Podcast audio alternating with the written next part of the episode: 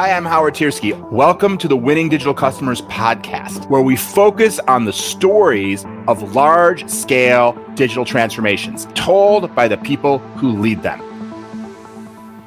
Hey everyone, this is Howard Tiersky. Welcome again. Today, we're going to look at a question What is it that you aren't seeing? And why is it that the things you're not seeing may be making an enormous difference in terms of your ability to succeed in today's digital world. What do I mean by that? Well, all the things that we see and hear in a given day are filtered by our brains. We don't necessarily perceive everything that we see or hear. And we don't necessarily think about or contemplate the full meaning of the things that we experience in our lives. Let me give you an example so that doesn't sound too abstract. When I use the term Amazon, I'm guessing you think of Amazon.com, where we're, all doing most of our Christmas shopping and probably not the Amazon River. Even though, had I mentioned that term to you 25 years ago, no doubt that would have been the thing that you would have thought about. Our thinking about what Amazon means has become limited by the things that we're accustomed to, because typically in a given day, when we talk about Amazon, we're not talking about the river. We're talking about the website, we're talking about the e commerce property, or we're talking about some other aspect of Amazon's business like AWS or Kindle or what, what have you. And so we become habituated to the idea that the meaning of Amazon is the website. And we don't think about the full meaning or meanings that the word Amazon might have. Let me give you a different kind of example. I wonder if you're like me. Do you have things like this around your house? Piles of books or old magazines or stuff on different services, cords coiled on the floor, and they just stay that way for weeks or months. And then all of a sudden, I don't know if this is how it is for you, but for me, all of a sudden, companies coming over. And then all of a sudden, I look around my house with fresh eyes and I realize, oh my God, this place is a disaster. We have to clean up all this stuff. Well, why wasn't it bothering me all the days and weeks and months that we didn't have company over? This has particularly been an issue during COVID, right? Where we didn't have much company over because we just get used to it. When things become familiar to us, we often stop seeing that. Our brain is, is sort of um, programmed to focus on it and notice what is different. We don't see the things that we're used to as being there anymore. We stop thinking about them and we often confuse the way things have to be with just what we're used to.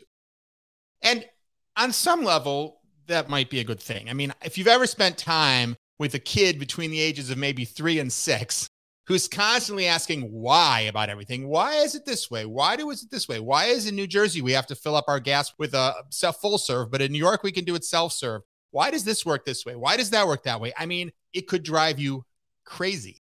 In fact, I remember one time when my kids were younger, most of are they're all past that age now, thankfully. And I remember one time my my daughter Rachel, when she was probably was about four years old, she said to me, Daddy, why is it that there are beagles, you know, like the dog, and seagulls, you know, like the bird, seagulls, and eagles, but there are no deagles? That was her question.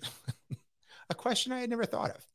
So the point is, kids who haven't yet become accustomed to so much of the world will often ask questions that are good questions. Maybe that one wasn't such a good question, but they'll ask good questions that we just aren't asking anymore because our brains are protecting us. If we asked all of these questions of ourselves every day, why does my business work this way? Why do we are doing our accounting this way? Why do we do our marketing this way? Why do these laws exist? Do they really prohibit us from doing things in a different way? If we asked ourselves these questions all day, every single day, our heads might explode. We couldn't focus on doing what we need to do to do our jobs every single day.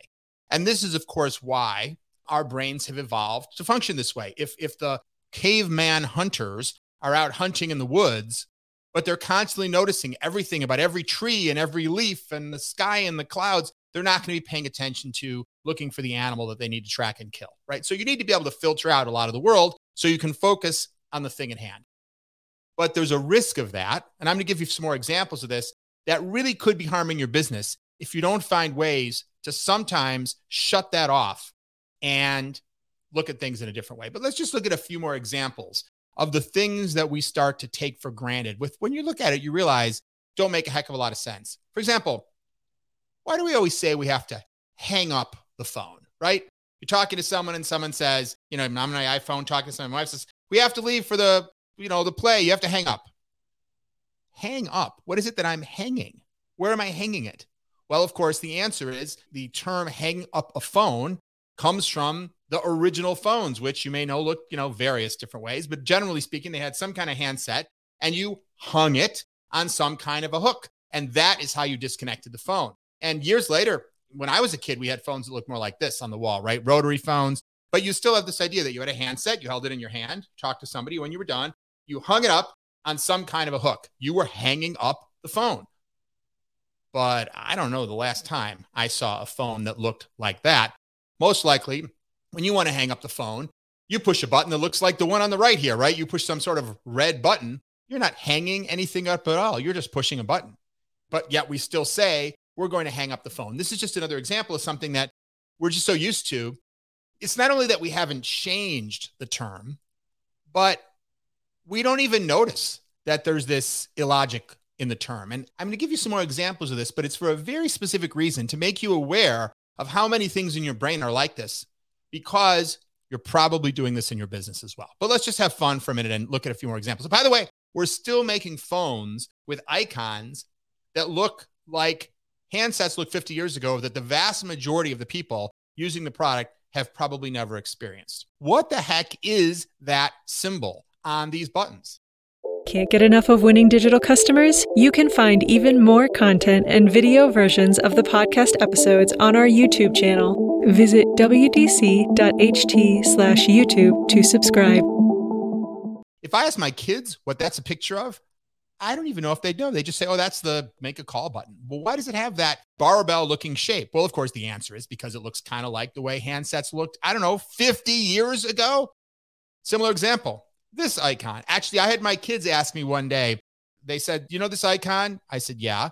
They said, that's the save icon in Microsoft Word. And I said, right. They're like, but, but what is that?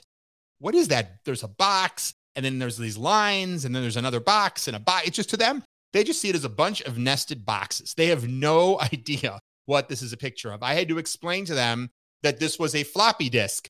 And there was a time when, when you wanted to save something, you needed to insert one of these in a computer and it would save it onto that. And that's what it looked like. Of course, they're just looking at me like, boy, you, you're really old, dad. But the point is, many applications still use this icon, despite the fact that many users don't know what it is. And let's talk about copy paste. Why do we refer to taking something that we've copied and inserting it as pasting it? Well, because decades ago, when people used typewriters and you wanted to change something, you took out, you never really even used paste, right? You probably used tape, but you cut stuff apart and you taped it back together. Yet, ironically, even though we call it paste, we represent it by a picture of a clipboard. What does that have to do with paste? These are things that we just stop seeing after a while, just like the curled up cords in the floor of my office that I should probably make organized and neat. It'd probably be good for my karma walking in and seeing a nice, neat office, but I just stopped seeing them after a while. If someone asks you to roll up and roll down the window, you know what to do, right? Do you use a crank to roll up and roll down the window? No, of course you don't. But that's how it was decades ago. And yet we still use that term. Another example someone asks you to turn something on or turn something off. What are you turning? Well, there was a time when most switches for appliances involve some kind of turning. You know, you might have like almost think like one of those old faucets, right? Like for your garden hose, right? A lot of things had switches that involved turning something. Of course, today, if you turn something on and off, and there might be different types of switches, but you know, we don't push things on, we don't push things off. We still turn them on and off because we stopped looking at these things. We talk about being online.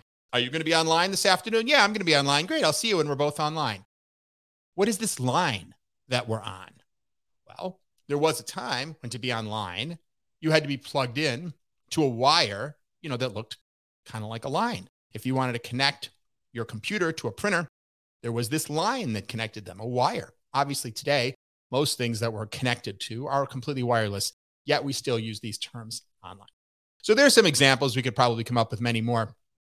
But this is the habituation that we have to certain types of terminology for sure, certain types of iconography.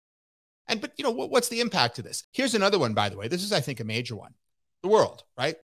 North America's on the top, Australia's on the bottom.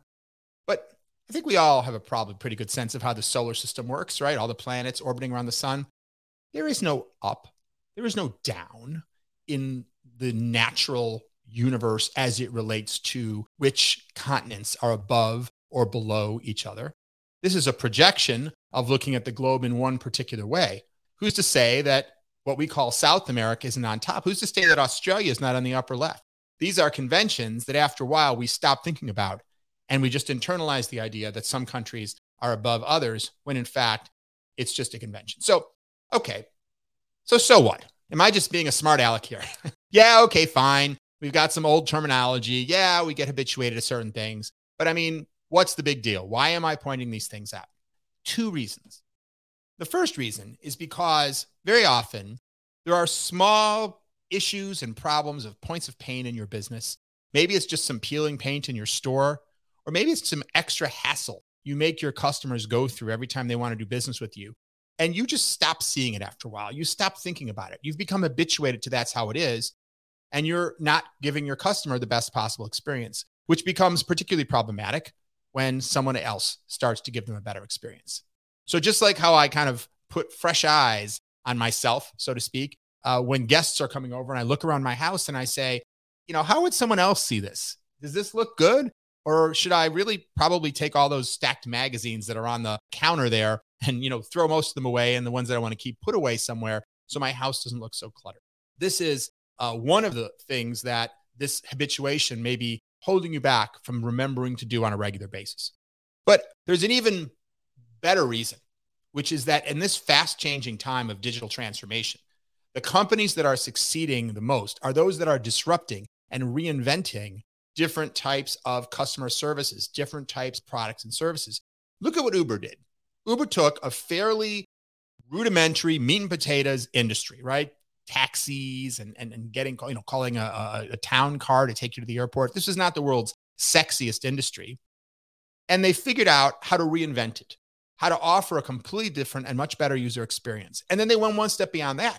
And they said, how do we not only reinvent the customer experience, but how do we reinvent the way that we deliver this type of experience. Instead of buying a whole bunch of cars and hiring a whole bunch of drivers, which is historically what taxi and limo companies have done for from since the beginning, I think, to the idea of creating a platform where people with cars and time and, and interested in making money could register themselves and connect, be connected to people who wanted to ride, right? A completely different way of thinking about it. And I don't think most taxi and limo companies were sitting around considering this idea and rejecting it for rational reasons. It just wasn't on their radar to operate in that way because they just weren't seeing anymore the way their business was set up. There was a time when taxis and limos didn't exist.